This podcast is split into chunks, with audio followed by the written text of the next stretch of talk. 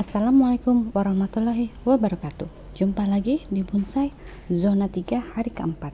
Hari ini saya masih self talk ya Tapi kali ini adalah perenungan saya Terhadap kejadian yang kemarin kami sekeluarga kena covid. Lama saya pikirin Gak mau karena kita kan juga awal-awalnya juga menjaga benar-benar ya. Tapi ternyata nih si uak yang gosok di rumah itu seminggu sebelumnya suaminya udah sakit tapi uang gak cerita. Ya maklum lah ya mereka ngerasa kayak flu-flu biasa pikir mereka jadi seminggu. Selama suami sakit si uang masih kerja. Nah uang menggunakan kamar mandi belakang. Kamar mandi itu sering dipakai juga sama adikku. Jadilah adikku kan nah yang ngurusin adikku ya diriku.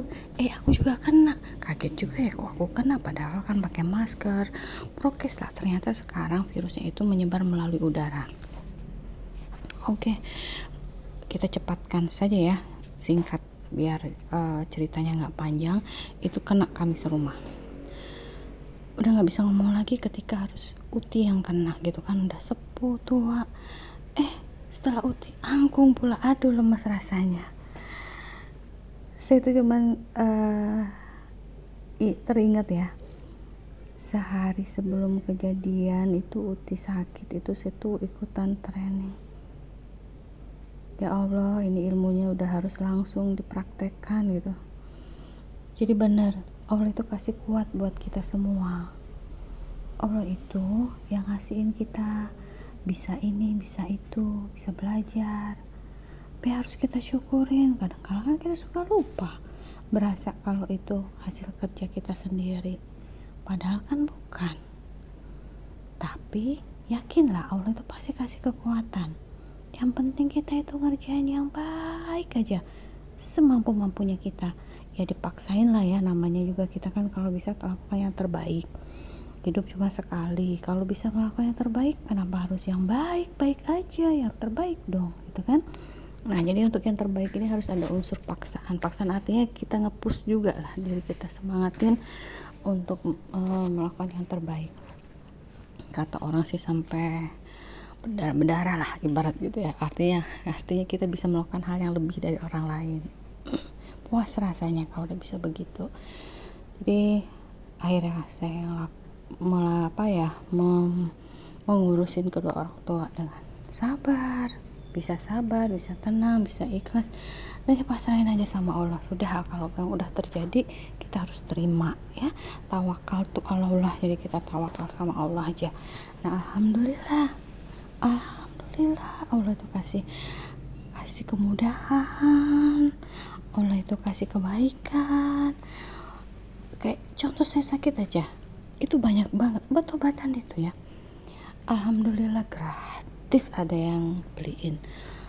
Terus saudara-saudara itu pada kasih vitamin pada kasih makanan teman-teman juga gitu. Ya Allah bilang aduh terima kasih banget. Jadi ya sakit pun kita ada yang ngurusin gitu kebaikan orang-orang yang uh, di sekeliling kita ya orang-orang yang kita sayang yang mereka juga sayang sama kita gitu. Tuh kita harus syukurin ya kebaikan mereka. Dan semuanya juga karena Allah yang menggerakkan gitu kan. Ya Allah sampai bersyukur. Nah jadi kalau kita suka ngebayangin ya eh, kejadian-kejadian uh, yang sudah lalu kita ambil hikmahnya nah kemudian saya berbagi sama anak-anak gitu supaya mereka juga tanpa harus mengalami mereka juga bisa tahu ya bahwa hikmah dari kehidupan ini seperti apa pembelajaran dari pengalaman kami seperti apa gitu loh. Jadi anak-anak itu paham. Walaupun mungkin dia belum begitu paham paling tidak suatu ketika nanti dia mengalami dia pasti akan bilang oh ini yang dulu mama ceritain. Nah begitulah. Untuk perenungan ini paling seneng ya sebelum tidur tuh biasanya pikirin atau kita lagi istirahat ya lagi tenang lagi enak pikirin. Nah, sambil ditulis-tulis coret-coret gitu buat ingetan aja. Kadang kalau udah berapa lama tuh catatan suka dibaca ya Allah kok bisa ya aku tulis begini? gitu ya. Kadang kala kan kita tuh ada di momen-momen tertentu tuh bisa keluar ya kata-kata bijak tulisan-tulisan yang kayaknya dalam banget.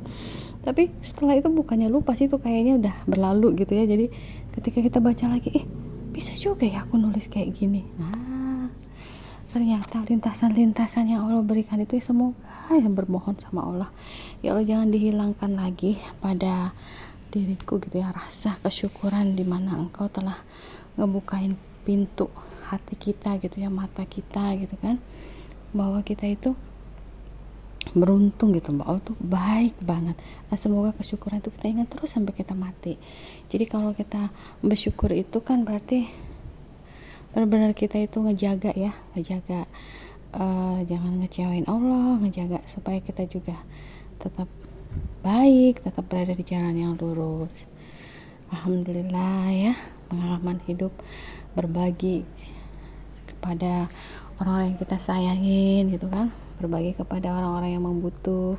Kita kalaupun sudah menjalani sesuatu itu bukan berarti kita terlebih baik tapi awalnya saya saya juga sedih. Allah kenapa sih kena sih keluarga ini? Orang lain uh, apa ya kami pun sudah jaga-jaga kok kena juga mampir. Ya alhamdulillah hikmahnya banyak banyak sekali hikmahnya. Uh, kalau orang bilang sih universitasnya covid ya alumni ya sudah.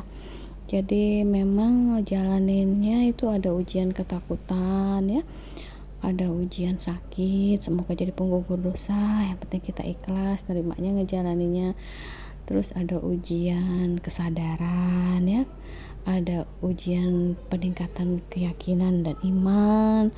Jadi kita harus tingkatkan iman kita kepercayaan kita dan keyakinan kita kepada Allah. Jadi la haula wala